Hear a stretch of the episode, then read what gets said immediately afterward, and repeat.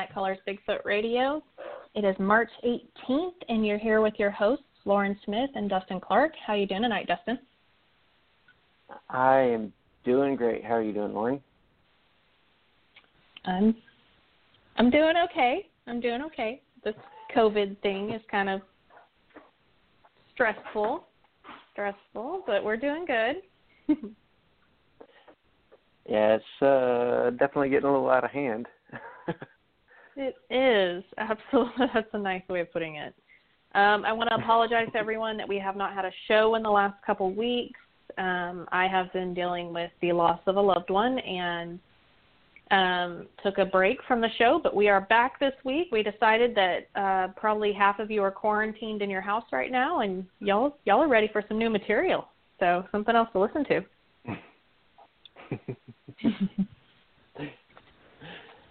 yeah. Um, oh. And also, go ahead.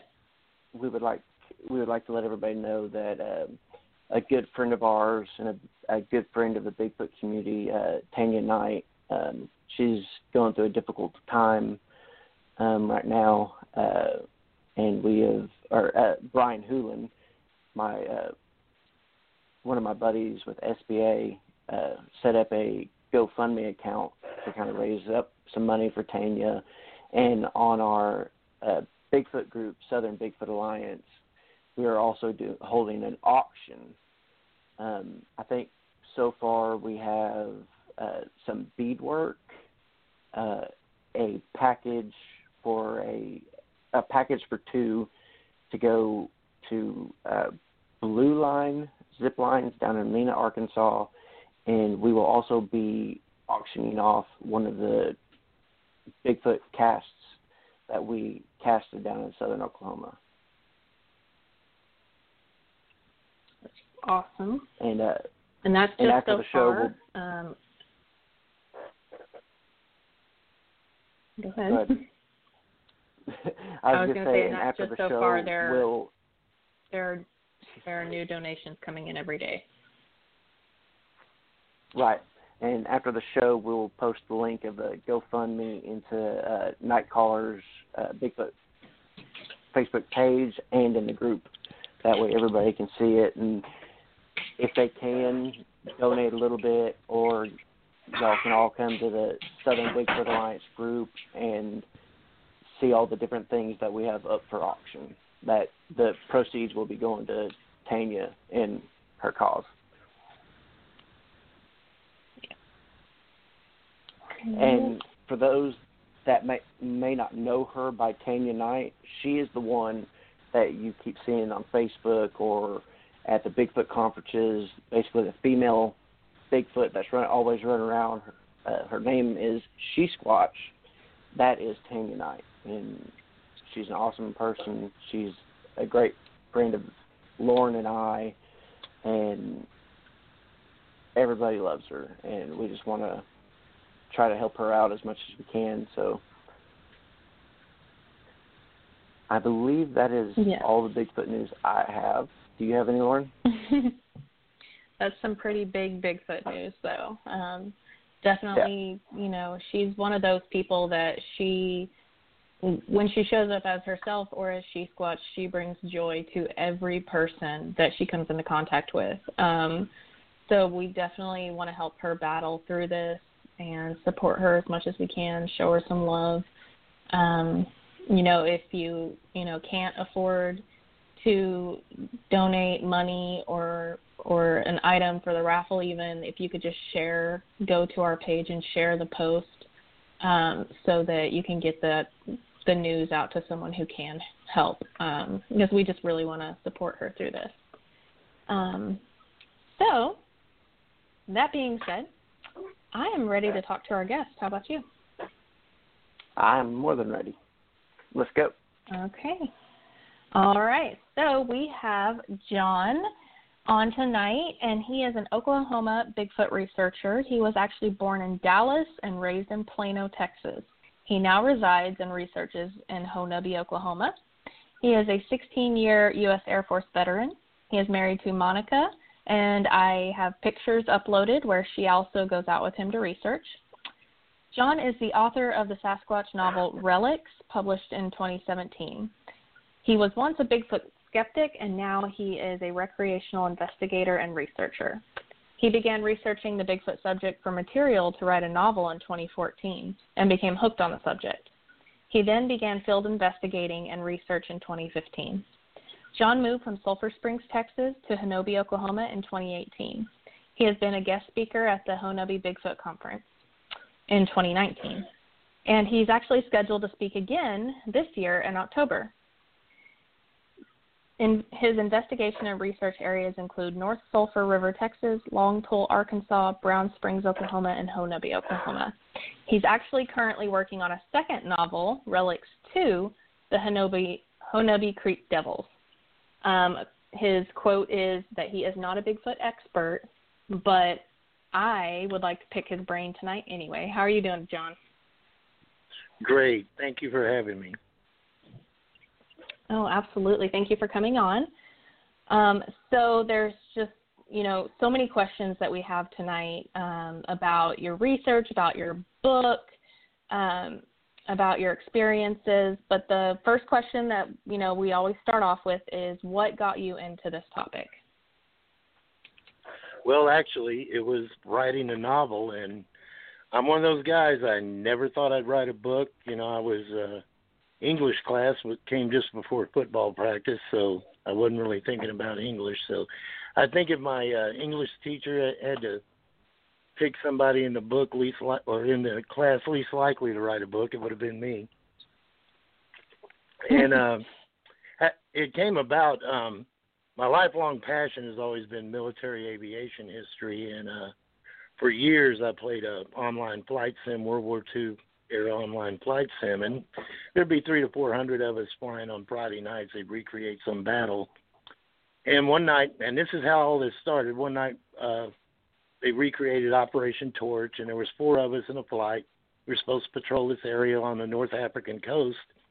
But one of the guys I've been flying with for years starts talking about a Bigfoot encounter he had as a kid. And the other two guys are pretty engrossed. And I'm kind of listening to it. and I look off to my left, and here I see these 10 dots, and they're coming fast. And so I called them out, and I turned in and, into them, as you're supposed to do. And they just kept on going down the coast talking about Bigfoot. And I ended up with 10 German guys on me, and I didn't last too long. So as I was floating down in my cyber parachute, I was berating my friend for his Bigfoot story and telling him what an idiot he was for believing in Bigfoot and you know, just basically having a little temper tantrum. So the next day I felt pretty bad and got my composure back and I called him and I apologized and then said, Okay, tell me your Bigfoot story and he told me it occurred in Florida and you know, I was a little confused by that because like most people that don't pay attention, I always thought it was something that only happened in the Pacific Northwest. So one thing led to another. A couple of weeks later, I saw a uh, link for the movie Willow Creek, and I sent it to him. And uh, I told him, "Hey, you might like this movie." And he called me and said, "Well, those um, lost footage movies," he said, "he can't watch them. Something about the camera being jerky." And then he said, "But I mm-hmm. wish we would have thought of that because we could make a good movie." I'm like, "How are we going to make a movie?" What I didn't realize because I just knew him on the internet. He had a production company. He still has it. And he does those uh, 30 minute long infomercials. And he talked to me. He said, "You think you could write a story I could make a short film on?" And I've been doing some writing for the flight sim, and I'd done a little um, technical writing at a steel mill a few years before, and I thought, I probably could. And I worked on it for maybe 15, 20 hours over the course of a couple of weeks, and he got a big contract in California. Said, "Hey man, I got to drop the Bigfoot thing. I'm about to make a lot of money." I understood, and actually I was kind of relieved, and uh, so I blew it off, set it aside, and then my sister saw it, and she's the one that talked me into writing a book or making it into a novel. So that's how it started, and then I started doing research on where to put the place because originally it was the setting was going to be Ohio, and he was going to do all the geography led work for me.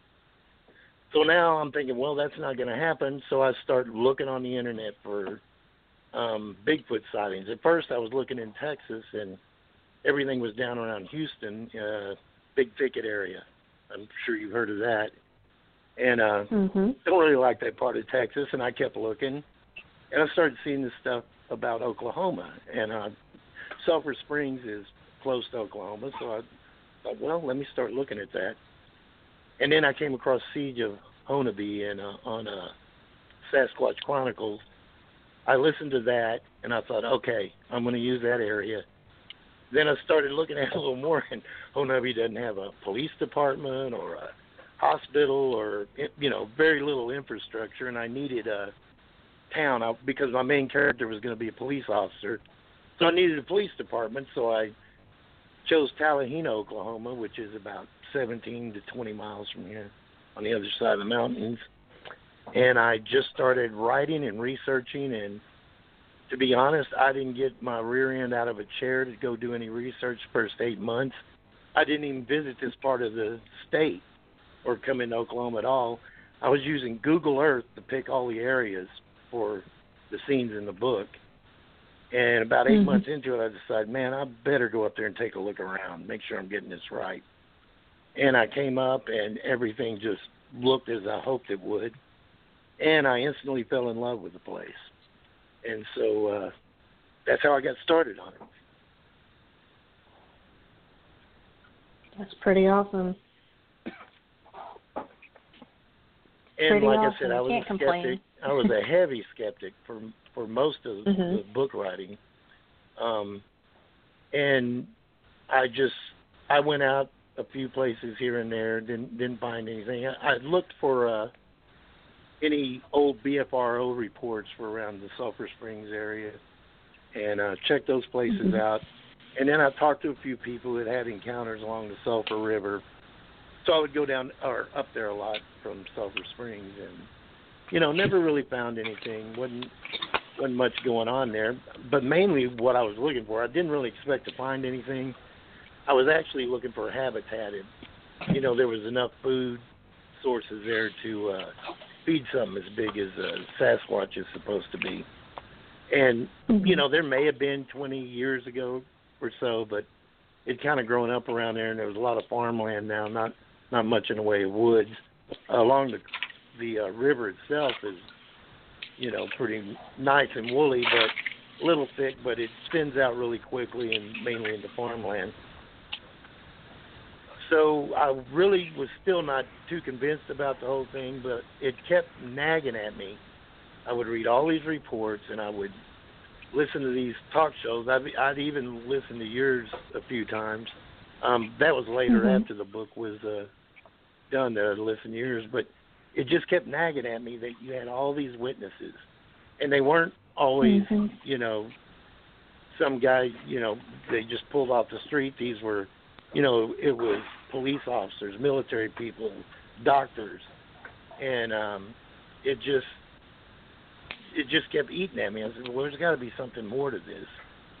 So I just kept writing and doing as much research as I could, and I started going into the woods. And uh, one, um, I'd gotten on a, a blog or or a, a bulletin board and uh, made a few friends on there. And one guy came up and said he had had a uh, his brother and somebody else had been run out of a place they were going to scout for deer hunting, and it was near uh, Dover, Arkansas, Long Pool Recreational Area.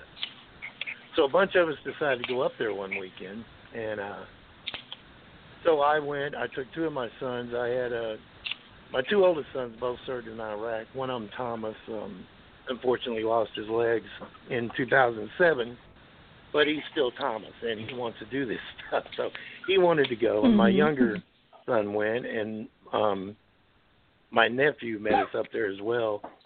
So we made the trip up there, and my son and I crossed the creek on Saturday morning, and it was funny. As soon as we got to the creek, on the other side, it's all mountains, and there was just this huge bang, like something on the side of a tree. And I was joking to my son, said, "Okay, they know we're coming," you know, and and I was just playing. And we got halfway across the river, and there was another bang. We got to wait all the way over on the other side, and there was another bang. And then we started exploring, and sure enough, my son came up on these weird footprints. Now I sent you one. I think it's got the knife by it. And I was telling my son, mm-hmm. I said, I think that's a bear footprint. I, you know, I'd never seen a bear footprint, but I thought that's got to be a bear footprint. But there was something weird about the hill. It had like almost a crescent hill on it, and I said, well, I can't explain that hill except maybe some other animal came up here and stepped on that part of it. And he said, well, look at all this, and there was more of them. Now they were in looser sand that had kind of been rained on. It wasn't a clear, defined print like the first one, but they all had that same little crescent shape. So I thought, man, that is weird. That's the weirdest footprint I ever I've ever seen. Couldn't explain. It wasn't really human looking, but it didn't look like any other animal either. So I took a couple pictures. Then we were looking around, and we'd gotten away from where people were completely. And uh, then he finds this huge footprint, and I think I sent you a picture of that.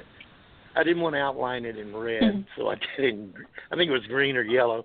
Everybody uses red. You did it in green. You can you can slightly see the definition. This was it. You know, I, I only took a picture of it with my phone. That's all I had. I'm I'm not one of those guys that don't go out and buy all the equipment and stuff I figured, hey, if I got a flashlight, a gun, and a canteen, I'm I'm good to go, and my cell phone. Mm-hmm. But uh, anyway, so I took as good a picture of it as I could, and then we ran across these rock stackings. Now, yes, humans could have done that, but the only prints around mm-hmm. there were those little footprints we'd seen earlier. And where he found the big one, it was like something big was standing there watching something little play around along the beach. That was just the impression I got. Now, you know, anybody else could have looked at that and come up with a different um, conclusion. But I, and that's what I told Trevor, my son. I said, "Man, this looks like a big one was standing here watching its little one play on the beach," and that was just what I took from it. And then we found mussel shells too, and they were like um, 50 yards away from the water. And he pointed that out to me too, and I thought, well, you know, raccoon. He goes, a raccoon would have eaten them down at the river. Oh yeah, you're right. I said, well, maybe a you know, some guy collected them, came up here and ate them. He said, but there's no campfire. Who's going to eat those those freshwater mussels raw? He goes, they'll get sick. You know, and uh, I thought, well, his college is paying off. So I said, well, you got a good point. So we get back to camp and we're wanting to tell the other guys about it. Well, the previous night, something had been stomping around the camp, and we all heard it and uh, everybody was a little on edge by that. We couldn't see anything though.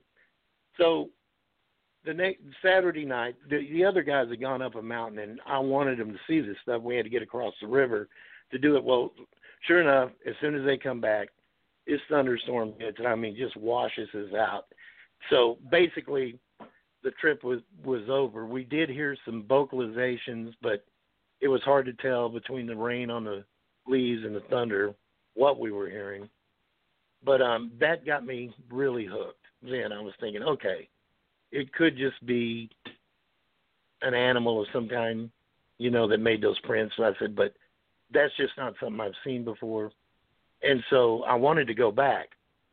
So I continued um, looking around the Sulphur River, and then I started coming up here when I could, but not so much to do research. I decided, well, you know, I got a lot of scenes in the forest at night, so I wanted to come up here and see what the sounds were like in the forest at night. So I come up here one Saturday afternoon and uh get up here about an hour before dark. I wanted to go to Talihina and do the hills around there, but I thought it'd be easier to get the ones here near Honobia. And like a dork, I didn't tell anybody where I was going. I didn't bring anything. I didn't have a gun or a flashlight. Just had my cell phone, and I climbed this hill and it got dark and I got up there and got turned around and couldn't couldn't find my truck. and um oh, no. so I was getting well, I'm getting a little worried and I thought, Man, you're dummy. You should at least told somebody you were coming out here. Well there's no traffic out here mm-hmm. normally. And uh I got back up on the hill and luckily a truck came down the mountain. So I was like, Okay, that road's over there. My truck should be down here. So I went down, still no truck, and then I figured out, oh yeah, that okay, I was looking at the wrong. I was that backed up. I was looking at 140, 144, thinking it was Indian Trail Highway. So I really, you know, learned a little lesson there. It's like, don't go out alone anymore, and uh, pay attention to your surroundings while you're out, because that would have just that would have been really embarrassing to get lost and have to spend the night on the mountain. And at the time, I was ignorant of the wildlife here. I didn't realize they had wolves and bear, and I didn't really think they had Sasquatch either. you know, so I was pretty unprepared. and it, you know, it's a good thing I was uh amateur writer and not a and not really keen on you know, now I'll go deeper into the woods or up the mountain, but then I wasn't ready for it, and obviously I wasn't ready for it.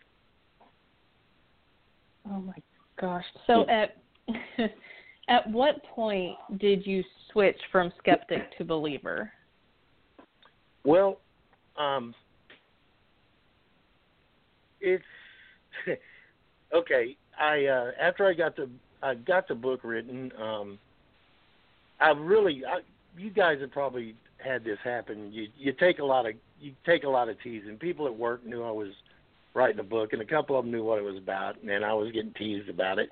So I really, you know, I was pretty dead set on I'm not going to believe any of this. I don't, you know, and I just tell, hey man, it's a novel. Cut me some slack, you know. And so I, uh I'm getting toward the end of the the book, and um what actually moving up here is what got me to being a believer or a knower. And uh but before I got up here, just before I finished that book, when I wrote the book, I didn't name any of the characters after anybody I knew. And one of the main characters was a Monica. Her name was Monica, and about two weeks after I wrote her part of the story out of the book, I meet a Monica at work, and uh we start, you know, talking and stuff, and it took like six months to get her to go out with me. So I'm taking her to Texarkana for dinner, and she says, "So you're writing a book? What's it about?" And I don't want to tell her. You know, I had a huge crush on her, attractive woman. She's educated. I'm like, I am not telling her I'm writing a Bigfoot book. And so I, uh, I said, uh, well, I'm just writing a novel. And she said, so what is it? What's it about? I said, well, it's in Oklahoma. She's like, well, what's it about?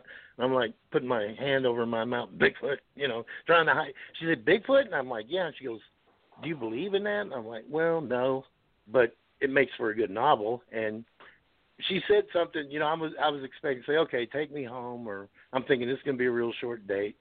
And uh she says, well, you know, I think if they're real, they're Nephilim. And Monica's very spiritual. Mm. She's always been into the Bible and stuff. And I got to be honest with you, I didn't know what a Nephilim was. And I'm like, Nephilim? What, what? What's a Nephilim? She's like, you know, in Genesis in, in Genesis six in the Bible. Have you read the Bible? I'm like, no. Well, I can tell you I have now, but at that point I hadn't. But I thought, wow, this this she's even neater than I thought. You know, she didn't laugh me out of the truck. So we I've got the book published, and uh, one of the main uh, one of the main places locations in the book is have e- either of you ever been to Talihina, Mhm. Oklahoma? Yes, I have. Okay, Yeah. there's the restaurant Pa- Pam's Hateful Hus- Hussy Diner. Any of you eaten there? Either yes. you? Okay. Well, that's that's a, a lot of scenes in the book take place there, and I just before I shipped the book off for publishing, I called Pam and asked her if it was okay to use her book because I thought, man, if it's not, I'm going to have to change it all up pretty quick. And Mhm. and she was very gracious. She said, "Yeah, go ahead." She goes, "People are always wanting to use my restaurant for something, and they never do." And so uh I said, "Okay." So I sent it off, got it published, and then um in November uh, of uh in November 2016 is when I sent the book off to the publisher, and Monica and I got married in November 2016. So the following Oh, September, the book's out, and right around Christmas time, we did, or it was January, we decided to run it up here and give Pam a copy of the book. So as we're coming back, there's a little overlook just above Honobia as you're coming back from Talihina in the mountains, and we stop there and we're Mhm. looking down in the valley, and it's just beautiful. And uh, we're both talking about, "Hey, wouldn't it be nice to live here? And about the time we got the word out of our mouths, we got this huge vocalization from the other mountain range opposite. Now you, you've Hmm. been to Honobia, right? I Right, assume you yeah. have. Yeah, You know the the valley's only a mile mile wide, and we were on the side toward Talihina, and the vocalization came from the Broken Bow side. You know, like if you're going south to Broken Bow, and it was just tremendous. And it and it's 4:30 in the afternoon, and I look at her and I'm like, man, we got to move up here somehow, some way. We got to move up here.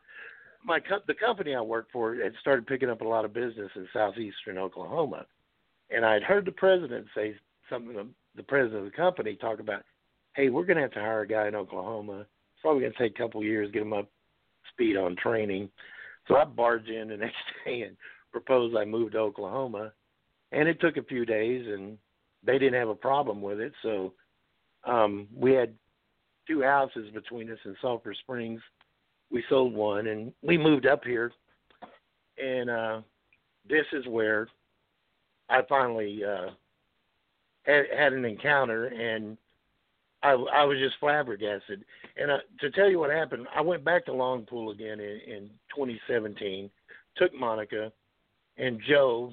Uh, I, him and I become close friends that first trip. Well, he brought his wife Kim, and we got up here. And all these times I've been out, I had no activity except the one time there. And I'm thinking, man, lightning is not going to strike twice. Well, we had howls, hoops, we had things shaking trees, banging trees. At one point, I told Joe, I said, you know, it was just him and I outside, and it was late at night, and it just felt like we were being surrounded. I said, man, this feels like we're getting probed. And there was a rifle shot on a, a hmm. mountain near us. There was something screaming up there. All of a sudden, there's a rifle shot, and then it sounded, and it was bipedal right on the river, right like 30 feet from us. You hear something run through the water and up the side of the hill. By the time we could get a light over there, we just saw water dripping on the on the opposite bank. So that was the next to last night. The last night we're there, I'm just beat. I'd stayed up like two nights in a row. You know, I'm an ex-airman. I need my sleep. Joe's an ex-marine. He was going to stay up all night. so him and his wife were sitting out there, and Monica and I kind of they brought a little camper. We were in a camper asleep, and uh, all of a sudden, I, I felt like I'd been asleep for hours, maybe just 15 minutes. Kim opens the the camper door. She's like, "John, we got a wood knock," and I'm tired. I'm like, I'm not really impressed. I'm like, yeah, okay. She goes, no, like right here. And then she goes, I'm done with Sasquatch. And she got in, slammed the door shut, and she looks at me and goes, John, Joe's out there alone. I'm like, okay, okay. so I went back out there, and it, it kind of quieted down after that. But um earlier that evening, Joe and Kim had walked off. There was a shower area, and the only man-made lights were our fire and the lights at the shower area. You couldn't see any other man-made lights and there was nobody else in the campgrounds, we would have known. And my wife and I are sitting there by the fire, and Joe and them are just off to my right, about a hundred yards away, walking to the shower area, and a rock about the size of my fist just comes rolling up right by the fire. And I look at Monica, and I'm like, "Oof, now that's spooky."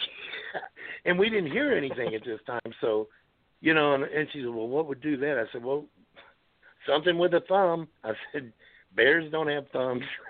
a raccoon ain't gonna throw a rock that big, you know. And uh so mm-hmm. I'm really my whole thing about trying to deny there's something about to all this. It's just starting to really break down. It's just getting weaker and weaker. So we get to uh, move to Honobia. We move in in June of 2018. First weekend in August of 2018, I meet some friends, and this was the second time I'd gone to Brown Springs. Have you guys heard about that area? Um, mm-hmm. Yeah, just yeah. right on the border of 35. Now, I've always heard mm-hmm. this place is scary, and you know, I've heard people say they don't like to go down there in the daylight, much less nighttime. Well, my two sons and I had been mm-hmm. down there previously, and supposedly there's booger tracks everywhere. Well, we didn't see anything, um, but you know, we didn't stay that long either. So I went back for a weekend, and nothing really happened, and I got a lot of good chigger bites and things like that. And uh so come back from that. And you know met some nice guys. And had a good time but i come back and i tell monica you know i said if they're in brown springs they're gone. If they were here they're gone. I said i think if they're any place they're in Long Pool. I said but when I go to Long Pool, it's like I can feel something. It's something creepy. I said, I don't get that feeling here. and uh, she kind of agreed with me. So then two nights later, it was uh, about nine o'clock. I walked outside to get the dog. He wants to sleep in at night, so I brush him out. He's got long hair and he gets a lot of sand in his hair. So I brush him out every night before I bring him in. So uh, in summer 2018, Mars was real prominent. I mean, it was beautiful, and especially up here with no lights.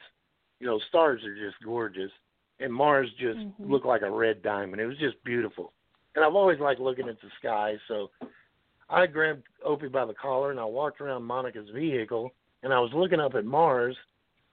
And when I did, I tripped the motion sensor on the uh, carport, and a light came on. And I'm looking at Mars, but I see movement, so my eyes automatically look down, and I see this thing on two legs, just hauling, just right off my property line, and it it clears, and it had to be. It felt like two seconds. It was probably three or four seconds, but this thing was on two legs, ran right across in front of me, hundred yards away, and he was backlit. There's an old Choctaw church off our property line on the other side and they have the uh, vapor lights. Well, there's trees and stuff on my property, but he was running, and I could see him between the trees, and I saw him leap, and I thought, wow, there must be a fence there, and he jumped the fence, and I'm just excited, you know. As soon as I saw it, I knew what it was, and it was the weirdest thing. Excuse me. Um, by the way, that's allergies, not corona. Anyway, um, I've been saying knew, that for a week straight now. yeah, everything's starting to pop and green up up here, and it's going to be miserable for a mm-hmm. bit. But uh, and the thing, the weird thing about it, it was running. It was running faster than I'd ever seen anything run, and it wasn't pumping its arms. It, it had like a, it looked like it had like a surfer's stance with its arms. I never saw it swing its arms until it leaped. And when it when it leaped, it pumped its arms once, and once it leaped, it was gone. So I just told Monica, eh, you know, there ain't nothing up here, blah blah blah. so I run to the door, I open the door, Monica, Monica, she comes to the door, and I'm like, I just saw a Sasquatch, and she looks at me, she goes, Oh, John. and I'm like, no, serious, you know. I take her back out there, and I, I'm pointing everything out to her, and uh so the next morning, when it's light, we go over there and we're looking around. Well, it hadn't rained in a week or two, so the ground here is hard anyway. There's no way we were going to find a footprint, but I went over to where it leaked, and um, there was a pile of rocks and burnt logs there that I I didn't know. It was just off my property line, so that's what it had to leap over. And uh, weird thing too, there's a little Choctaw cemetery there that I didn't realize was there. So it would have come down right in that little Choctaw cemetery and I walked over the edge of the cemetery. I didn't walk in there because, you know, we're new here and, um, you know, we hadn't we didn't we hadn't known gotten to know people very well, and I I didn't want to go traipsing through somebody's cemetery. I didn't know if it was family cemetery. I I knew it had something to do with a little church over there, but I didn't want to, you know, anger anybody or do anything wrong. So I didn't really go into the cemetery looking for footprints. But uh, that was it, and I thought, okay, now I'm that guy. I've gone to Honobia and I've seen a seen a Bigfoot. My wife really didn't doesn't. I, she believed me, but it was still it grated on me. I was like, man, I don't. You know, I've always wanted to see one, but now that I've seen one, I don't like it because I'm I got no other witnesses. You know, I'm standing here by myself, saying what I've seen, and then everybody, oh yeah, well you wrote a Bigfoot book, of course you're going to see a Bigfoot. You know, so I kind of kept it down, and I made a mistake of telling some people on the bulletin board, and uh, uh, Wes Germer was on there, and uh, he saw. I, in fact, I sent you the picture of what I saw and where it happened, and he saw that, and he asked me to be on his show, and I was still all pumped up, you know. I just seen it. I thought, yeah. So he, you know, I called him, and I wasn't on there but maybe fifteen, twenty minutes, and then after I did that, I thought, well, maybe I shouldn't have done that you know, because now mm-hmm. because the locals around here, they're not all not all of them are very hyped up on the whole Bigfoot thing. A lot of them, you know, mm-hmm. make fun of it, make fun of you if you said you've seen one. Now there are some that will admit they've seen them, but for the most part, a lot of people here, you know, they kind of poke fun at all the people coming looking for Bigfoot and uh kind of an inside joke. But um, so I thought, eh, ain't gonna worry about it. But I just decided to keep it to myself after that. And then two months later, Monica sees one. the funny thing mm about this though, Monica had two other people with her that saw it too. And it was right in the same general area. And then I got the bright idea, I'm like, man, what am I going crawling around these hills or out in these woods? I can just give me a lawn chair and sit on my driveway and see one. but um and then everything just went bang, everything went quiet, nothing happened for a while. And the funny thing about it here is if I'm thinking about it or if I'm out there actually looking for something, looking for footprints, walking along the creek or the river, there's nothing ever happens. I don't hear anything. I don't see anything. I don't find anything. It's like anytime I'm not paying attention, though, well, not anytime, but when something happens is when I least expect it. It's like then mm-hmm. I'll get a vocalization or I'll hear something weird. One one afternoon I was out here working and I kept hearing Monica call my name. And I'm like, what is she doing? And I walked around the house looking for her. I thought she was outside. And I went in the house and said, "Are you are you hollering for me?" And she's like, "No." I said, "Are you sure you haven't called my name or no?" And I'm like, "Okay." you know, so you hear about that kind of stuff happen, but it didn't sound. uh It sounded like Monica. It didn't sound like some big ape trying to sound like Monica. So I was a little perplexed about it. But there's been a few other things happen that just kind of cemented my belief now. I mean, another thing I didn't understand about when I when I had my sighting, my dog was with me. And I mean, if a hummingbird comes down the road, that dog barks. He barks at everything. He barks at the UPS guy. He barks at the deer. He barks at the other dogs. He barks at the people going down the road. But he didn't bark at this thing, and he was looking right at it. He and the funny thing was, he was looking over there, and his tail was wagging. And now, now had that been a hmm. deer or a hog or, you know, another dog or something, or a person even, he'd have been barking. And he didn't bark at mm-hmm. all. It was like he saw his friend or something. It was weirdest thing, but you know, I'd always heard they don't like dogs, so I didn't know what yeah. to think of that.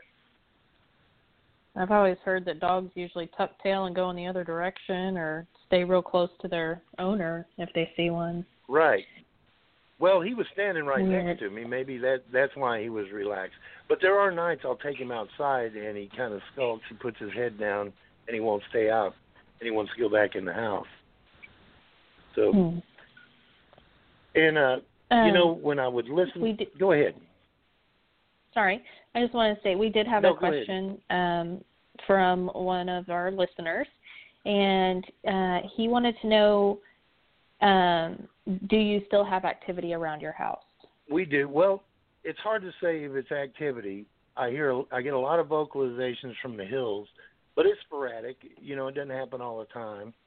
Um, now, uh, December of 2018, I don't know. I can't say for sure. I don't know. My eyes were playing tricks on me or what. But I had Christmas lights on the house, so it kind of lit the area up a little bit and we have two sheds, and in between them we got like a little uh, portable carport out there on the side of the property. And Monica was it was kind of a balmy evening for December. Monica was outside talking to her daughter on the phone, and I walked out, and I just happened to be looking at her, and when I did, I saw movement behind her, and this huge shadow. I mean, this thing was huge. Like walked on just the opposite side of the fence behind the carport, and I guess it, it's there must have been con- fear or concern in my voice because I said, Monica, get in the house. Normally she'd say, why, what? She just went boom right in the house, and I went and got mm. a 12 gauge of my shotgun. And I went out there, and I didn't see anything. I, you know, and I, and I'm not going to say I did, but I sure thought I did. Um, we've had a weird thing happen this summer. Rocks kept getting thrown into the pool, and uh, you know, now of course it could be a human doing it, but the size of some of these rocks, you know, there's some out by the road, but I don't know anybody around here who's got an arm that good. They can throw, but it, it mm-hmm. seemed like every evening I'd get in to clean the pool, I'm throwing rocks out of it, and uh, hmm. I didn't know what to make of that. You know, again, I don't know why anybody would do it. There's not that many people out here. Um, plus, messing around like that out here, you know, not maybe not me, but you might get shot by somebody. You know, I, I mean, mm-hmm. the people out here are very nice, but I wouldn't go parading. You know, I wouldn't go skulking around on anybody's property after dark because you don't know mm-hmm. what they're going to do. But we do get a lot of vocalizations from time to time, and we did get one. It was this Friday. Would have been three weeks ago. Was outside and there was normal night noises out there. Uh, there's some cattle down the road on Indian Highway were mooing, and you could hear the owls and you know dogs barking, and then something just let out a scream and two hoops on the ridge behind our house there, that north ridge and the funny thing about it is the whole valley went quiet. The dogs quit barking, the cows quit making noise. It was like everything just decided to shut up as soon as that thing let out a howl. Um, Monica did find a print about four miles from here. We know a guy that uh, had had put a cabin out there, and he said things are happening around his cabin. So we went out there with another guy who uh, he has a show and he does a little investigation and we were looking around. Monica found a, a good print, and um, we we found the strangest. Uh, there was rips in the trees, and I thought maybe it was maybe a bear or possibly a deer had done it, but they were kind of they were going horizontal. Now I'm thinking it was way too high for antlers, and I've seen a couple of bears up here, but I've never seen one messing with a tree. But I think if they were going to sharpen their claws or do something to a tree, it would be in a in a vertical direction. All all this damage was horizontal. But uh, so we kind of saw this stuff and let the guy know who owns the cabin. He's in Dallas. Um, what we found, and he's like, yeah, okay. You know, I don't.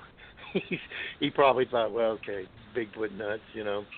So then he calls me a couple of weeks later he had been out on his back. He'd come up for the weekend. He was sitting out on his back porch and he bought some new night vision equipment. And he said he was just kind of looking around, and he said I turned to the left, and there was one sitting out in the trees over there. He could see it on his IR, and he said he jumped up. You know, I guess he was going to get camera or something, but by the time he got everything together, it bolted. And he's got a really pretty little piece of property on the river, and uh, it's real thick around there. So um, of course, I didn't see this. He told me about it, but he didn't really, you know, he's not inviting people out on Bigfoot tours or anything. He doesn't have anything to gain by it. And I guess one reason I've been pretty cagey about keeping my stuff to myself is because I am writing, you know, I wrote a novel, I'm writing a second novel, and I really don't want to go tell everybody, yes, I've seen a Bigfoot because I don't want them. You know, they're just well, yeah, you're going to say that because you're writing a book. As a matter of fact, when I spoke at the conference in uh, October, I didn't let it out there that I'd seen anything. Um, I didn't say it while I was speaking. Now, if somebody came up and asked me, "Hey, have you seen anything?" I'll tell them. But yeah, I don't just blurt it out. You know, for general consumption.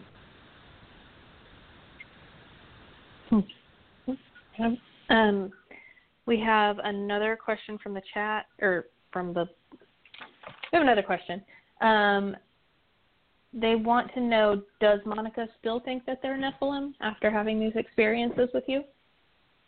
Well, yeah, she does. Uh, and I have to be honest with you, I. uh you know, I had always hidden from my faith. I we didn't go to church, our family, when I was little, and I'd always kind of dodged it. And you know, when I got serious with Monica, if you're going to be serious with Monica, you're going to have to be serious about the Bible. You're going to have to either accept it or start reading it or just tell her you're either going to accept it or just tell her no, have nothing to do with it. There's not going to be any lukewarm. So I started going to church mm-hmm. with her and I started reading the Bible and um I started reading some of the other stuff, you know, and looking at things from more of a biblical perspective.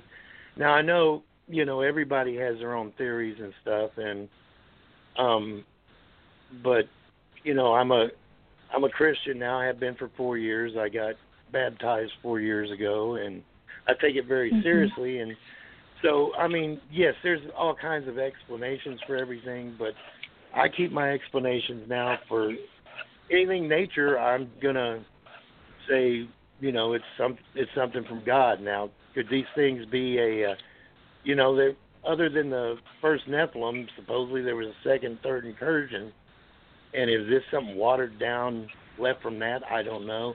Is it some something made from the government? I don't know. Is it just a big monkey? It could be. You know, nobody mm-hmm. knows who's right, and we've all got opinions. Now, just because I have my opinion, I don't, I don't uh, cancel anybody else's out because we're all coming at this thing from different perspectives and different experience. But yes, she does. She still thinks it's some okay. form of Nephilim. Okay. Um, we have a little less than 15 minutes left, so I was wondering if we could talk about um, your book a little bit or even your second book. And then also, follow up, I was wondering if we could have you back on because I didn't even make it through half of my questions. yeah, well, you know what? You let me start talking. yeah, I'd love to come back. That's the best I tell you what, you That's the best kind of guest. okay, well, I'm glad I didn't let you down. But yes, go ahead and ask any Absolutely questions you not. have about either book. okay. Um, well, so I guess all right. So you wrote your book, and the the book just makes me have a million questions too. Um, so obviously okay. it is fiction, but it's based on a lot of truth. Um, yes. So, oh, I guess the question I would like to get in before we run out of time is, um, obviously you did some research with the tribes when you did this book, right? Yes. Okay. Now, I, um, at the time, what, I didn't know any Native Americans. I mm-hmm. I took the names they used for it and stuff that I would find on the internet. Now I've, I've okay. had the pleasure right. of meeting a few, and and now I can ask questions, you know, from mm-hmm. from the actual. Well, that people. was going to well, that actually goes perfectly into my question. Um, have you had any amazing stories from the tribes for this book? Well, no, not exactly. Now there are.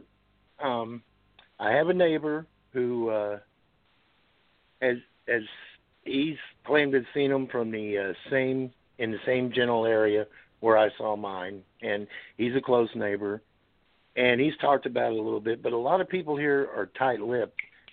You, funny mm-hmm. thing, usually the most people will talk about it is around festival time, and um, mm-hmm the first year I was here, I got roped into being security, so I didn't get to do a lot, do a lot of question asking. And then this past year, they had me speaking, and um, the the wife of the director of the Kiamichi Christian Mission, Christ Forty Acres, where they had the uh, actually had the festival. She mm-hmm. was kind enough to set up a book signing for me, so I didn't really get a chance to ask a lot of questions then either.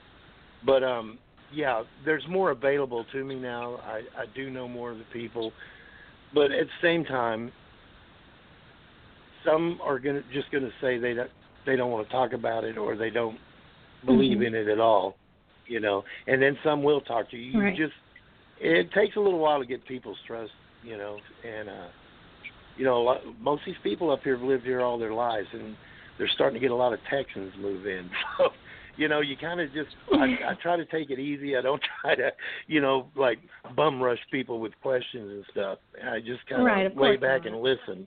Yeah. Right. Of course not. Yeah. Um, no, I think that's that's a good way to go about it. Um, okay. Well, And that was actually, that was my main question. Go ahead. Yeah. Well, I was just going to say the characters in the book. Um, the main character is um, Sam Redstone. He's the chief police of Talihina, of course, fictional, mm-hmm. and uh, he's half Choctaw. His father, Addison Redstone, just about takes over as the main character. He just came on strong as I was writing the book. He's full blood Choctaw and has, you know, carries the Choctaw beliefs on the thing. And uh, you know, basically, story is they start having problems. Some bikers get killed at a lookout near Talihina um, Sam, who's the police chief, he's also an Iraq War veteran. He's assuming it's a biker war, and he's going that way. And then all of a sudden, Addison's starting to talk to him about other things. He doesn't want to believe it. Then they start noticing the military's around.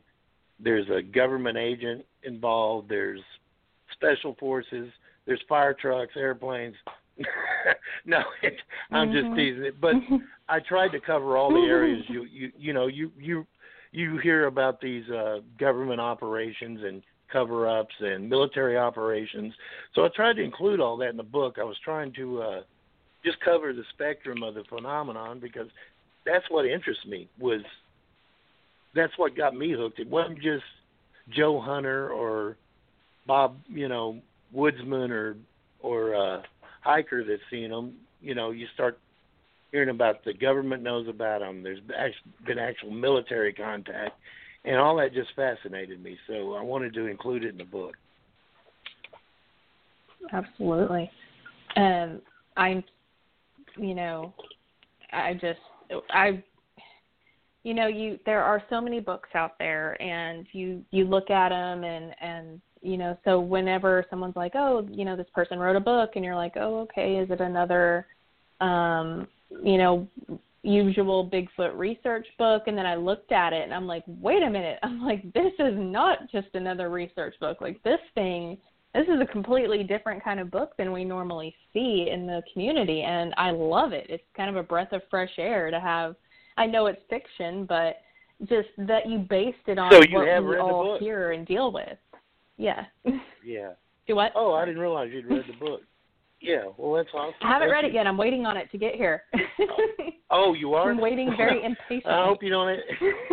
you know, I just heard Amazon quit all their deliveries. they they did while, at while the worst possible time. oh, that's too bad. Well, it'll get there. yeah. but yes, I did um, want to. I did want to include as much of you know of the phen- phenomenon as possible and keep it interesting. And I did a lot of work. I mean, I really put a lot into the characters, and I thought, oh, you know, I've never written before, but I knew every book I'd ever enjoyed. I fell in love with a character or two. So I put a lot of work into characters, and then I started getting feedback from my sister and other. Hey, you better not let this person die. You better not let that person. Don't let something happen to her. And I thought maybe I'm on the right track here. So Yeah, no. Um, I can't wait. I can't wait to read it, and so hopefully, I will get to read it before we have you back on, and then I can really grill down and ask you some questions. yes, that'd be great. And I was Um, trying to have. so- uh, I was trying to have the second book out in the first quarter of uh of 2020, but you know, you you mentioned you just had a loss in your family. Well, I lost my sister, who was my big cheerleader for writing the first one last December 2018. I'm sorry to hear that. And then back in September, um, we lost Travis, my oldest son. He uh, Oh. he had had uh, PTSD complications. You know, he he didn't get a scratch. His brother lost his legs, but Travis was okay, except he came back with PTSD, and I I don't know if it was you know all the he was on different kind of medications, and I don't know that just caused his Mhm. heart to give out. But it's been really I've started writing again recently. But uh when that happened and I had to speak in October, I didn't think I was gonna be able to get through the speaking and I managed and I just told myself, I said, Okay, once I get through this, I need to take some time away from this stuff. And uh but I Mhm. have picked it up and started writing again. But uh yeah, when you said that earlier, I I know exactly how you feel. Yeah. But now I'm back it's, on it. It's hard to keep carrying on, here. but mhm. yeah, it is. It is. do you, do you find that you know that taking your mind off of everything is a little bit cathartic? Well, it it, it helps a little bit. the thing of it is, uh, I when I wrote the first book, I tried to use as much stuff familiar to me as possible. Uh, there's an airplane crash in the first of the book. I used one of my old squadrons from when I was in the Air Force because I was familiar with it. Um, I kind of Mhm. based Sam on the personalities of Thomas and Travis, my two oldest sons, and I actually used Mhm. uh, Thomas was in First Cavalry Division, so I knew the deployment dates right in my. I had them right in my head because I lived through them. You know, I sweated Mhm. it out, waiting for them to come back. So that was easy. I had that to follow. I tried to use as much stuff as I was familiar with.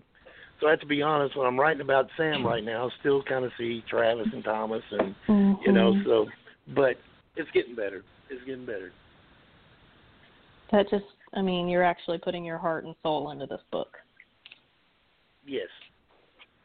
Yeah, and the second well, book, um, I, I, I'll just warn people right off the bat. It's going more of a more of a Christian spiritual direction. I am gonna in the second book start pursuing um, not only the Nephilim but other things. You know, kind of not really like revelation, the end of time, but kind of going that direction and and writing a story that that uh that has to do with the things they're encountering because they're going to start encountering more than Sasquatch and and just taking it down that road. And so it's going to go a little more woo. I mean, I kept it pretty much meat and potatoes, hairy beast in the first book, but now you know it's mm-hmm. going to probably go a little more the woo direction. And people are going to say, "Well, that's not real." And that, well, you're right. It's not because it's a novel. But the nice thing about a novel, if you're going to write a novel, you pretty much get liberty to make it whatever you want. So um, mm-hmm. I'm still going to try to make it as interesting as possible. But yeah, I'm kind of taking it toward a biblical perspective in the next two. I want it to end up being a trilogy. And then I would really, oh, yeah. if I can get that done, I would love to knock out, if I can get a hold of the brothers that lived over here that from the siege of Novi. It's the 20th anniversary. I'd love to knock out a book on that if I can get a hold of them. Oh yeah. Absolutely. Yeah, that would be Absolutely. Awesome. Well, I I think that you're um you know, I think like you said it's a novel, you can do whatever you want with it and I think that's a really interesting concept and uh direction that you're going to take the second one. So, I can't wait to read it. Um so again, uh John's book is called Relics. The first book is called Relics. It's a myth you don't believe and a reality you won't survive is the tagline. So, uh, it's on Amazon Kindle for $9.99. Paperback is $34.95. And I would go ahead and download the Kindle because you can get it instantly and don't have to wait on Amazon to decide that coronavirus, you know, uh, they can't deliver because of that. and um, as he said, John is working on his second book, Relics 2. And so um, we are going to have him back on so that we can discuss that a little bit more and go, you know, a little bit more into detail. So um, thank you so much again for coming on tonight, John. You've been a fantastic guest. Um, I've really, really enjoyed speaking with you, and well, thank um, you very hopefully much, we can all make it to. Oh yeah, yeah. Hopefully we can all make it to Honobia to hear you live this year. yeah, I would love to meet you guys, Dustin. It was nice Absolutely. talking to you. You didn't get to say much. Sorry about that. oh, it, it, it's all right. Sometimes I have to let Lauren answer some question or ask some questions, so it's all right. mm-hmm. Okay. Well, I, Uh-huh. I really enjoyed it, guys, and I deeply appreciate you letting me be on your show. Thank you very much.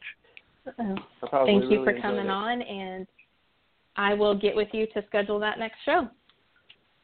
Awesome. Thank you. You guys have a good night. Okay. You too. All right. Good night, everybody. Okay. Bye.